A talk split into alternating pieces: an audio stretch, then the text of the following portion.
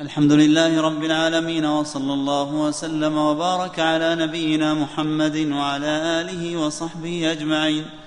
أما بعد ففي هذا اليوم الثاني من شهر ذي القعدة لعام أربعة وثلاثين وأربعمائة وألف ينعقد هذا المجلس في شرح كتاب الإيمان من صحيح الإمام البخاري رحمه الله تعالى لمعالي شيخنا الشيخ الدكتور يوسف بن محمد الغفيص عضو هيئة كبار العلماء وعضو اللجنة الدائمة للإفتاء سابقا في جامع عثمان بن عفان رضي الله عنه بحي الوادي بالرياض. قال رحمه الله تعالى المعاصي من أمر الجاهلية ولا يكفر صاحبها بارتكابها إلا بالشرك لقول النبي صلى الله عليه وسلم إنك امرؤ فيك جاهلية. وقال الله عز وجل إن الله لا يغفر أن يشرك به ويغفر ما دون ذلك لمن يشاء وإن نعم. نعم. وإن طائفتان من المؤمنين اقتتلوا فأصلحوا بينهما فسماهم المؤمنين نعم الحمد لله رب العالمين وصلى الله وسلم على عبده ورسوله نبينا محمد وآله وأصحابه أجمعين قال الإمام البخاري رحمه الله تعالى باب المعاصي من أمر الجاهلية. ولا يكفر صاحبها إلا بارتكاب الشرك. واراد بهذا التبويب أن المعاصي من أمر الجاهلية وأن صاحبها لا يكفر إلا بارتكاب الشرك. أراد بذلك الرد على أو مما تضمنه مراد الإمام البخاري في هذا الرد على طريقة الخوارج الذين يكفرون بالمعاصي والكبائر. الذين يكفرون بالكبائر. قال باب المعاصي من أمر الجاهلية. وقال النبي صلى الله عليه وسلم وسيورد في ذلك حديث أبي ذر رضي الله تعالى عنه إنك امرؤ فيك جاهلية. لما قال لغلامه ما قال قال فعيرته بأمه فسمع ذلك النبي صلى الله عليه وسلم فقال يا أبا ذر عيرته بأمه إنك امرؤ فيك جاهلية. وقول الإمام البخاري باب المعاصي من أمر الجاهلية هل يدل على أن كل معصية فإنها من أمر الجاهلية؟ إذا وقعت المقابلة اقتضى ذلك كما إنك إذا قلت الحق والضلال فإذا قيل هذا من الحق أو الضلال لزم أن كل معصية تكون من الضلال وأن كل خير يكون من الحق. فكذلك إذا قيل أمر الجاهلية وأمر الإسلام فيكون الأمر كذلك. ولا يستلزم هذا أن يسمى الناس بأعمال الجاهلية مطلقا على ما يعرض لهم من المعاصي. فهذا لا يكون وصفا مضطردا من هذا الوجه لكن إذا ذكر على سبيل المقابلة فما ليس من أمر الإسلام فهو من أمر الجاهلية. وهذا هو مراد الإمام البخاري رحمه الله. وبهذا احتج بحديث أبي ذر إنك امرؤ فيك جاهلية. فلا يستعمل في هذا إلا على سبيل المقابلة من حيث الجملة. وأما من حيث التعيين فهذا بحسب ما يقتضيه الدليل وقد يكون اقتضاء الدليل له نصا أو ليس كذلك. كما جاء في قول النبي صلى الله عليه وسلم اثنتان في الناس أو ثنتان في الناس من أمر الجاهلية لا يتركونهن. فهذا من أمر الجاهلية. والمعاصي في جملتها من أمر الجاهلية لأن الإسلام هو الاستسلام لله والاستجابة لأمره. قال ولا يكفر صاحبها إلا بارتكاب الشرك أي أن من أتى المعاصي ولو كانت المعاصي الكبائر فإن اسم المعصية يطلق على ما دون ذلك المعصيه يطلق على ما دون الكبائر من الصغائر فيقال معصية ولكنها صغيرة. وأما باب الكبائر وهو محل النزاع بين بعض الطوائف أو مع بعض الطوائف مذهب الخوارج وجمهور الخوارج فيه أنه يكون كافرا. وإنما يقال جمهور الخوارج لأن بعض الخوارج قالوا إنه كافر كفر نعمة وليس كفر ملة. لكن جمهور الخوارج على أنه كافر كفر ملة. ورتبوا على ذلك أحكام الكفر كما هو معروف في عقيدتهم. وعن هذا قاتلوا الصحابة رضي الله تعالى عنهم واستحلوا دماء المسلمين وقاتلوا عليا رضي الله تعالى عنه وقتلوه. فإنه يعلم أن قاتله هو عبد الرحمن بن ملجم من الخوارج.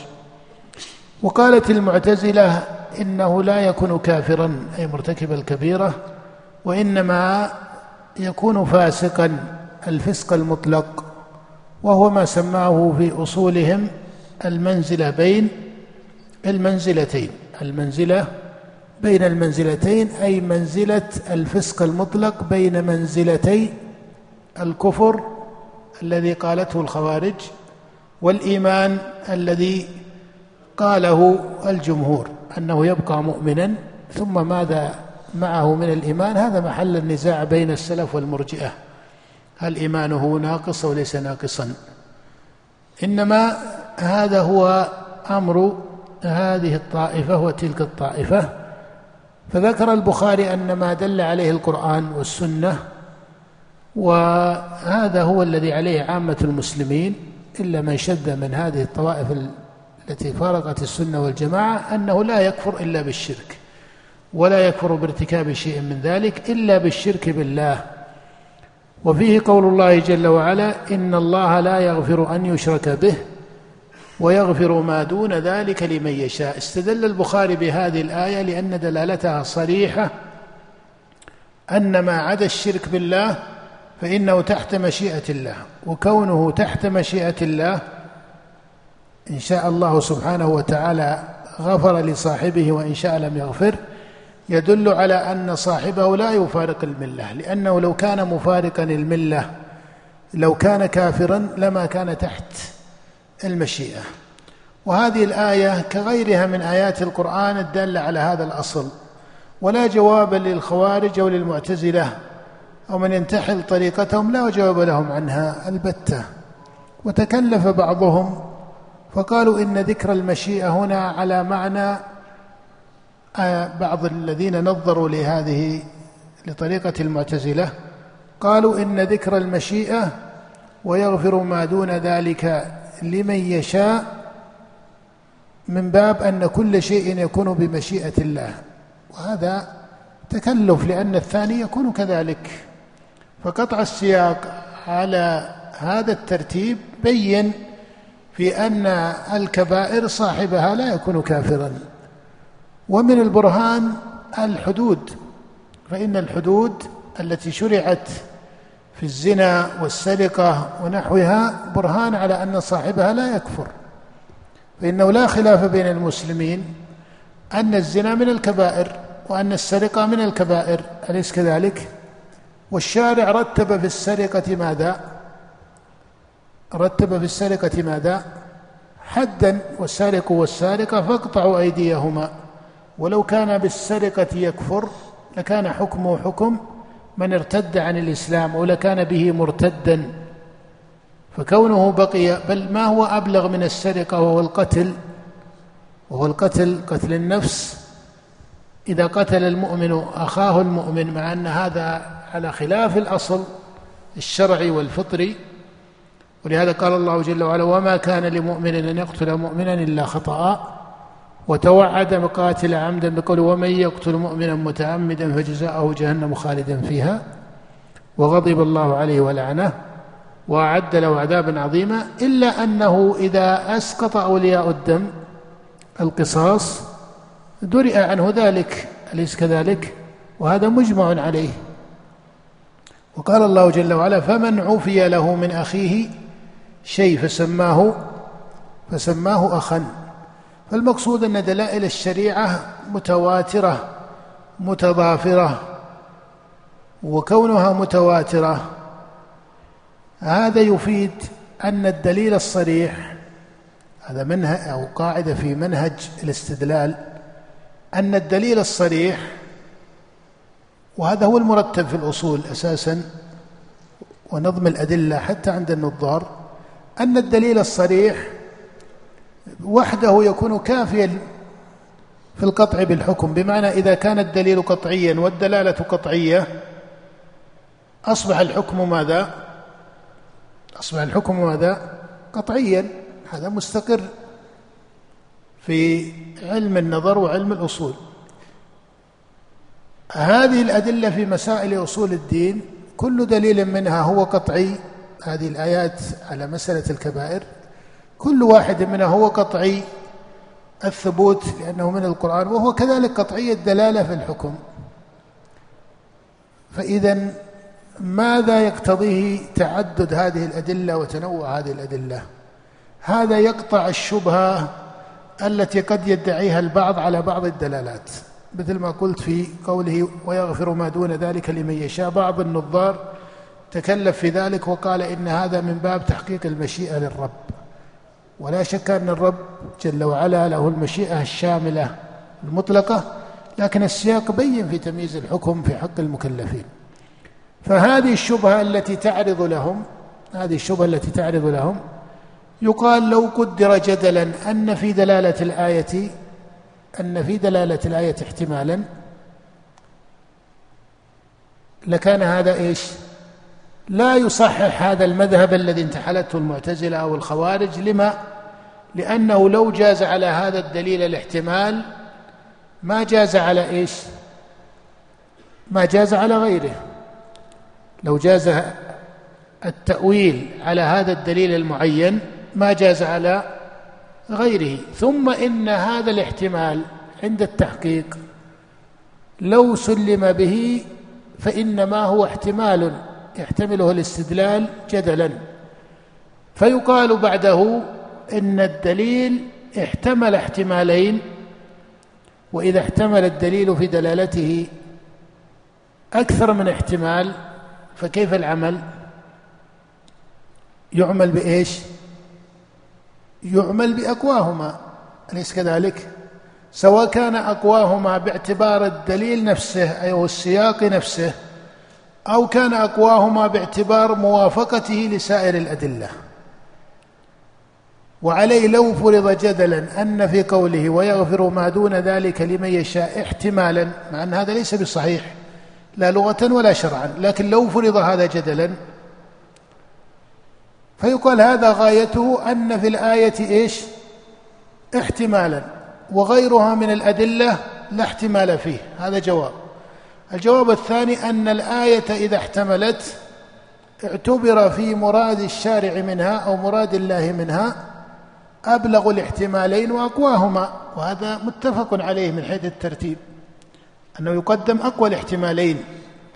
وأيهما أقوى؟ يقال أقواهما. الأول الذي هو ما تحتمله الآية وحده عند التحقيق ومن دليل كونه الأقوى وجوه أو دليل كونه الأقوى وجوه منها أنه موافق لغيره من الأدلة. فلا تحمل الآية على احتمال يخالف ما يقتضيه سائر أدلة الباب. وهذا منهج يعلم به أن كل من استدل من أهل البدع على بدعته بآية أو حديث وتكلف لذلك وجها من اللغة أو نحوه فهذا في الجملة لا يدل. ولو قدر جدلا فإنما هو احتمال بعيد. لو سلم به جدلا ما اقتضى ذلك. ما اقتضى ذلك لأن الآية لو أدخل هذا الاحتمال عليها من باب التسليم الجدلي ما صح العمل به لأن غيره أقوى منه.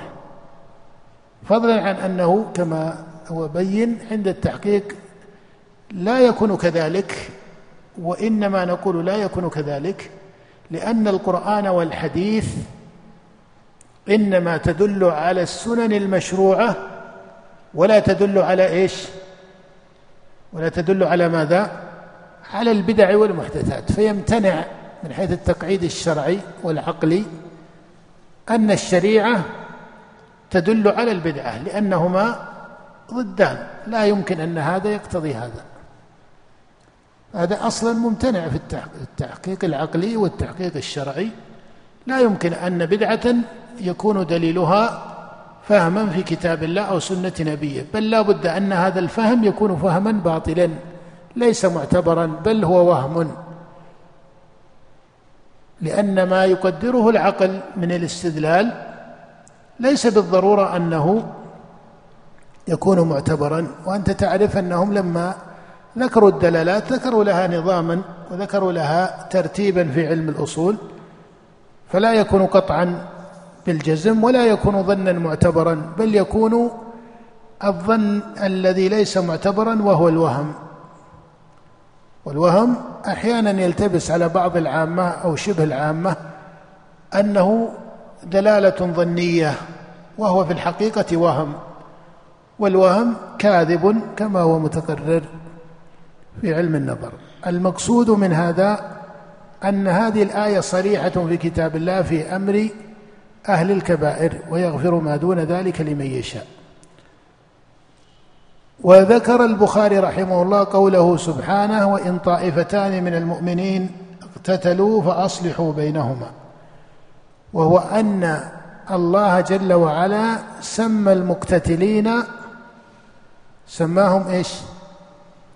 سماهم مؤمنين مع اقتتالهم وهم في اقتتالهم لا بد أن أحدهم يكون باغيا.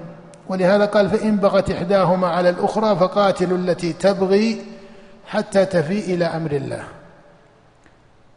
و, و, و الله جل وعلا سماهم مؤمنين في الابتداء. سماهم مؤمنين في الابتداء.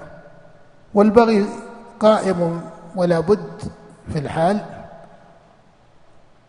فإن قال قائل إن هذا قبل أن تبغي إحداهما على الأخرى. لأن السياق يقول وإن طائفتان من المؤمنين اقتتلوا فأصلحوا بينهما. فإن بغت إحداهما على الأخرى. فكأنهم إنما سموا مؤمنين قبل حصول البغي. قيل البغي متحقق من حيث هو مجرد أو من حيث هو صفة. لم تتميز بأحد الطائفتين ولا بد لا يقاتل المؤمن أخاه المؤمن إلا وأحدهما إلا وأحدهما يكون باغيا. لأنك لو قدرت أنه ليس باغيا لزم أن هذا يكون مصيبا في قتاله وهذا مصيبا في قتاله وهما مسلمان مؤمنان وهذا لا يقع. وعن هذا قال النبي إذا التقى المسلمان بسيفيهما فالقاتل والمقتول في النار. فلا بد إذا اقتتل مسلم مع مسلم لا بد إن لم يكونا باغيين فلا بد أن أحدهما يكون باغيا. لا بد أن أحدهما يكون باغيا. إنما البغي المسمى في الآية هو البغي الذي تميز فأصبح شاهدا لا لبس فيه وهو أنه يبغي بعد الصلح. فإذا أصلح بينهم ثم ناقض أحدهم هذا الصلح أو أحدهما انقطع عن هذا الصلح تميز بغيه أو ما تميز؟ صار بغيه شاهدا لا لبس فيه. وليس أن البغي في الأول لم يكن موجودا لأنك إن قدرت أنه ليس موجودا فمعنى أن قتالهما كان عدلا منهما لأنه يقابل البغي العدل. أليس كذلك؟ إن قلت إن البغي لا يكون إلا بعد ذلك لا البغي المذكور في قوله فإن بغت فأصلحوا بينهما فإن بغت ذكر البغي هنا لا يدل على عدمه في الأول. بل ذكره هنا باعتباره إيش؟ حالا شاهدة وقبل الصلح لا يكون حالا شاهدة. هذا هو المبي هذا هو الفرق. وإلا ليس معناه أنه قبل الصلح لا بغي لأنك لو قدرته كذلك كان قتال وهذا لهذا عدلا منهما وهذا لا وقوع له في الشريعة. فإن المسلم لا يقاتل أخاه المسلم إلا وأحدهما باغيا أو يكون باغيا إن لم يكن إن لم يكن إيش؟ كلاهما باغيا. فهذا قوله سبحانه وإن طائفتان من المؤمنين فسماهم مؤمنين مع اقتتالهم. وفي تمام الآيات إنما المؤمنون إخوة فأصلحوا بين أخويكم. دل على لزوم هذه الصفة الذي هو أصل إيمان لهم حتى بعد البغي الثاني الذي هو الشاهد. فمن باب أولى البغي الأول. نعم. حدثنا عبد الرحمن بن المبارك قال أخبرنا حماد بن زيد قال أخبرنا أيوب ويونس عن الحسن عن الأحنف بن قيس قال ذهبت لأنصر هذا الرجل فلقيني أبو بكرة فقال أين تريد؟ قلت أنصر هذا الرجل. قال ارجع. فإني سمعت رسول الله صلى الله عليه وسلم يقول إذا التقى المسلمان بسيفيهما فالقاتل والمقتول في النار. قلت يا رسول الله هذا القاتل فما بال المقتول؟ قال إنه كان حريصا على قتل صاحبه. نعم هذا حديث أبي بكر إذا التقى المسلمان بسيفيهما فالقاتل والمقتول في النار ووجه الدلالة فيه على المقصود الأصل في الباب أن النبي سماهم مسلمين وقال إذا التقى المسلمان بسيفيهما مع أنه ذكر عقوبتهما بقوله فالقاتل والمقتول في النار ولا يكون القاتل والمقتول في النار إلا لكونه أتى كبيرة أليس كذلك؟ إلا لكونه أتى كبيرة فمع كونه أتى كبيرة ذكر وعيدها وهو النار فإن النبي سماهم مسلمين. قال إذا التقى المسلمان بسيفيهما. قيل يا رسول الله هذا القاتل هذا وعيده ظاهر فما بال المقتول؟ قال إنه كان حريصا على قتل صاحبه. وهذا لا يختلف مع ما جاء في السنة إذا هم العبد بحسنة كتبت كما في حديث أبي هريرة المتفق عليه كتبت له حسنة فإن هو عملها كتبت له عشرا وإذا هم بسيئة لم تكتب شيئا حتى يعملها. وما جاء أيضا إن الله تجاوز لأمتي ما حدثت به أنفسها ما لم يتكلموا أو يعملوا به. فهذا الهم وهذا الحديث المعفو عنه في السيئة ليس هو المذكور في حديث أبي بكرة لأن ما في حديث أبي بكرة فيه فعل فإنه نصب السيف في وجه أخيه المسلم وقلبه وعمله القلبي قائم وهو ما ذكره النبي بقوله إنه كان حريصا على قتل صاحبه. إنه كان حريصا على قتل صاحبه. ولا شك أن حال القاتل أعظم من حال المقتول. أن حال القاتل أعظم إثما من حال المقتول. لكن حتى المقتول هو حريص على قتل صاحبه. وهذا يؤصل لدى المسلمين حرمة دماء المسلمين وأنه لا يصح التساهل في أمر دماء المسلمين بأدنى تأويل. ومن تأول بنفسه دم امرئ مسلم لقي الله لا حجة له. فإنه لا يجوز له أن يتأول دم امرئ مسلم. حتى العالم ما يجوز له أن يتأول دم المسلم. ولهذا الإمام أحمد رحمه الله الصحيح في مذهبه يعني القائم بالإسلام والذي هو مسلم العالم مغلق عنه ذلك مع أن العالم حقا لا يفعل ذلك. لكن المقصود من كان عنده نوع من العلم حتى يعرض على القضاء. ولهذا الراجح في مذهب الإمام أحمد رحمه الله أنه حتى تارك الصلاة لما قالوا بقتله قالوا ما يقتله إلا الإمام ويعرضه على إيش؟ ويعرض على القضاء يعني لا بد أن يستتاب ويجري أمره على القضاء.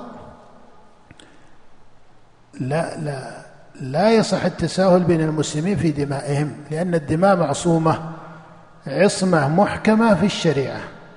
فمن تأول دم امرئ مسلم فقتله لقي الله لا حجة له.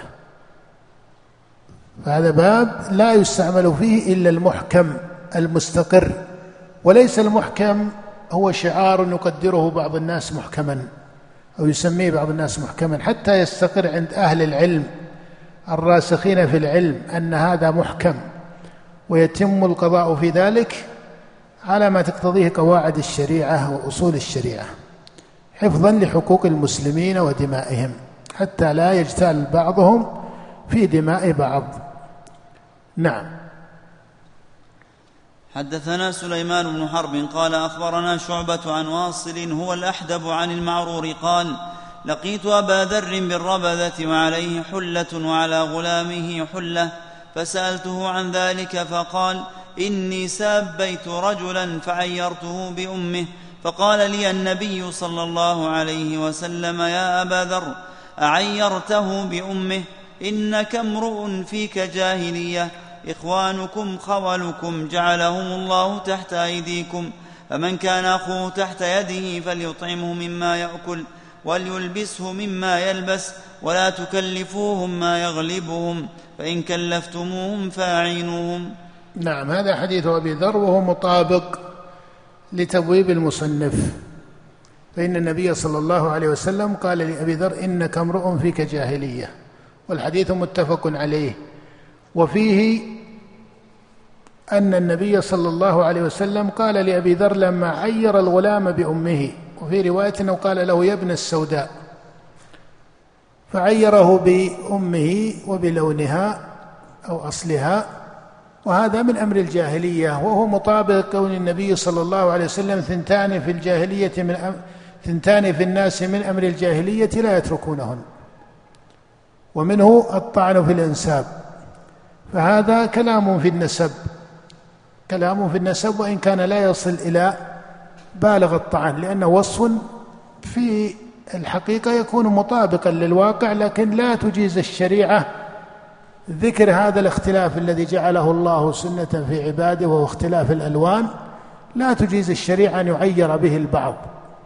فقال النبي إنك امرؤ واستنقاص الناس بألوانهم وما إلى ذلك. فقال النبي صلى الله عليه وسلم لأبي ذر إنك امرؤ فيك جاهلية.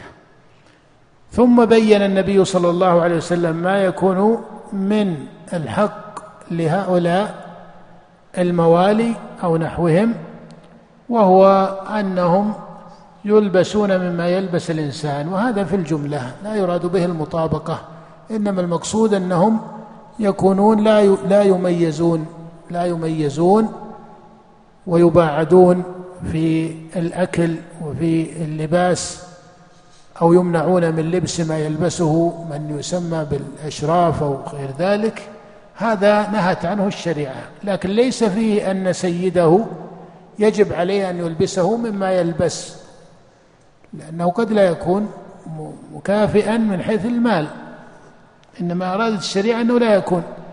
هناك تمييز على سبيل المنع ونحوه. إنما أبو ذر رضي الله عنه زهدا وورعا منه رضي الله تعالى عنه كان يجعلهم مثله.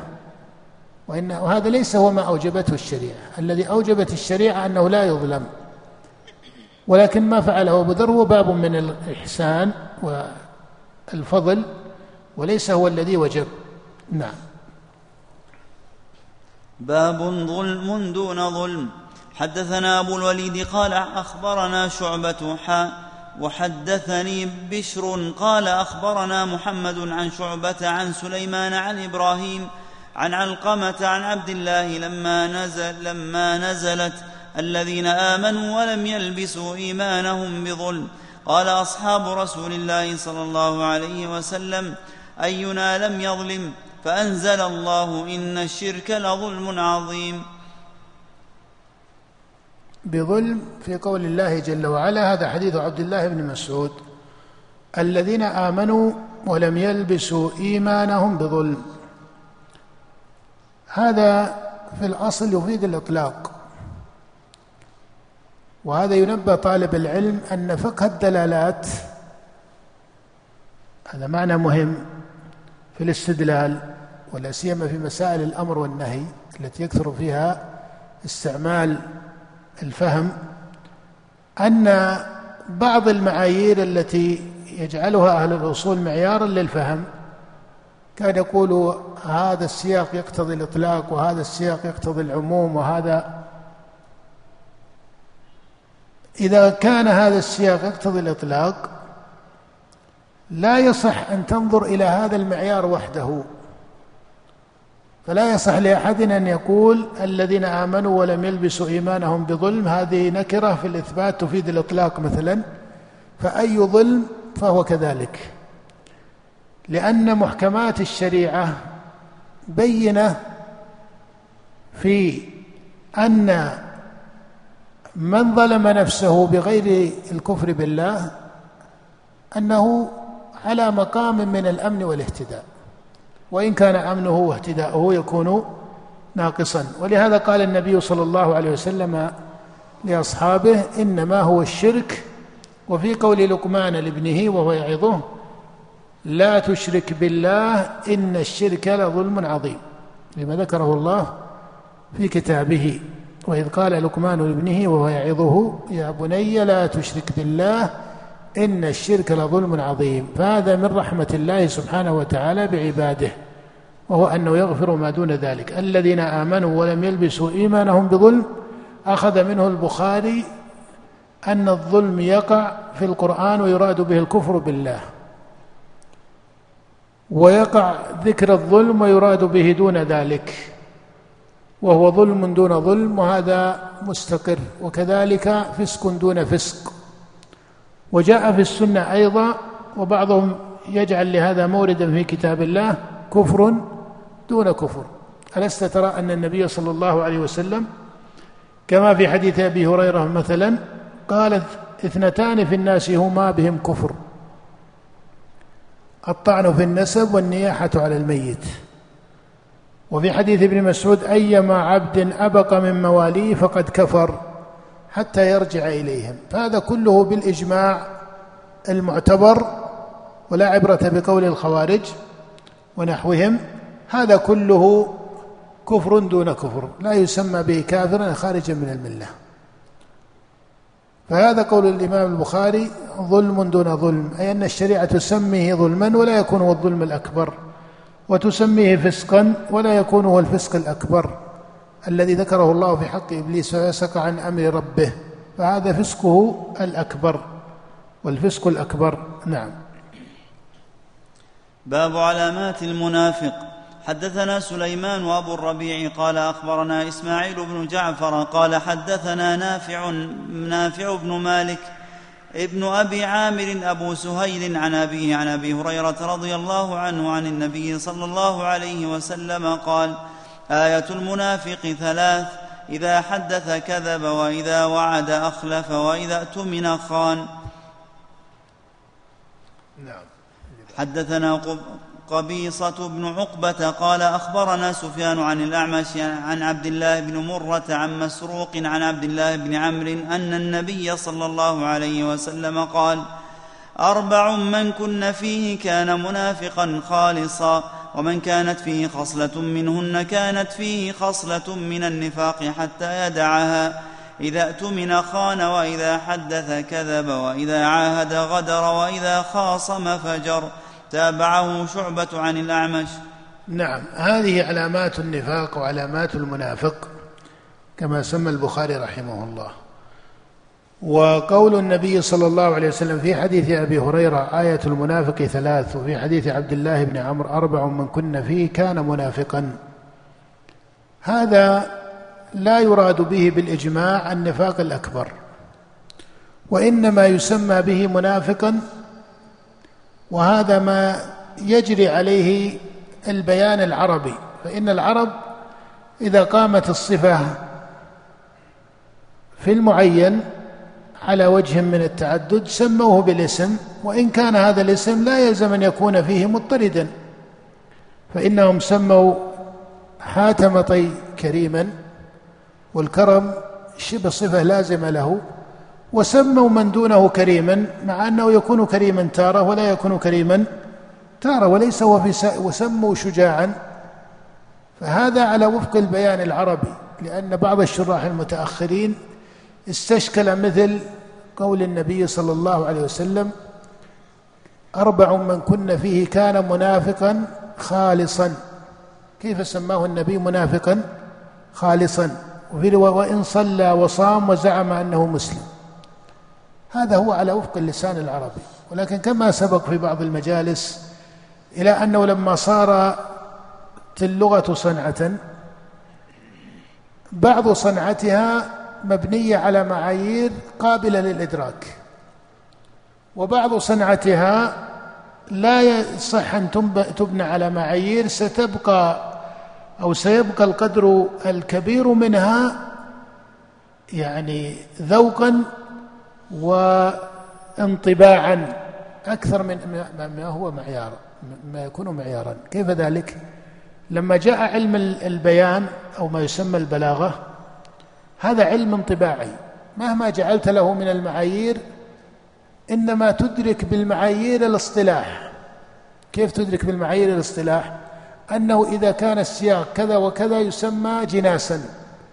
وإذا كان السياق كذا وكذا يسمى إيش؟ طباقا. لكن هذا سواء سميته جناسا ولا سميته طباقا ليس هذا هو الوصول إلى ما يقتضيه دلالة السياق وما تضمنه من البيان. بخلاف المعيار المعيار المذكور في اللغة في الإعراب اللي هو علم النحو. هذا معيار من حيث التطبيق ينضبط معك أو لا ينضبط؟ ينضبط لأنه سيفيدك أن الفاعل سيكون إيش؟ مرفوعا والمفعول والحال والتمييز سيكون إيش؟ منصوبا. فهذا لا يعطيك فقط أن هذا فاعل لا سيقول لك جاء زيد هذا فاعل وستقرأ. إذا قرأت الجملة لا بد أن تقرأها فتقول جاء زيد لا يصح لك أن تقول جاء زيدا فهو أعطاك الاثنين. أعطاك أنه سماه فاعلا وأعطاك إيش؟ أعطاك النطق الصحيح الذي إذا إذا زللت عنه اكتشفت خطأك. لكن في البيان جانب الانطباع والذوق للغة وال لا يزال ممتدا وقويا. هذا كيف يكتسب؟ يكتسب بكثرة التذوق في الكلام العربي. وعن هذا كانوا يعنون بشعر العرب وكان عمر رضي الله عنه لما فتحت الأمصار صار يثني مع أنه كما تعرفون كان ينهى حسان عن الإنشاد في المسجد. ولعمر رضي الله عنه من الكلام ما يثني على شعر العرب ويقول إنه ديوان العرب مع أنه كان شعراء جاهليين وهذا حسان وأبياته في عمر هنا ملتفت في أمر شعر الجاهلية إلى معنى أن القرآن نزل بلسان العرب وأن منه فيما بعد ما صار المعيار يفيد فيه إلى حد كبير كعلم الإعراب وعلم النحو ومنه ما المعيار لا يفيد فيه كثيرا أو لا يكون كافيا بل جزء كبير من جانبه يحتاج هذا التذوق أو أو إن صحت عبارته أو هذا الانطباع بعبارة ادق جانب منه في الحقيقة فطري. بعض الناس سلقته في الأساس حسنة. ولهذا حتى العرب أيام فصاحتهم ما كان الجميع في البيان سواء أليس كذلك؟ فكان منهم من يعرف بقوة البيان والفصاحة ولذلك ظهر فيهم الخطباء والبلغاء في كلامهم. ومنهم من ليس كذلك وإن كان عربيا فصيحا لا يعرف العجمة.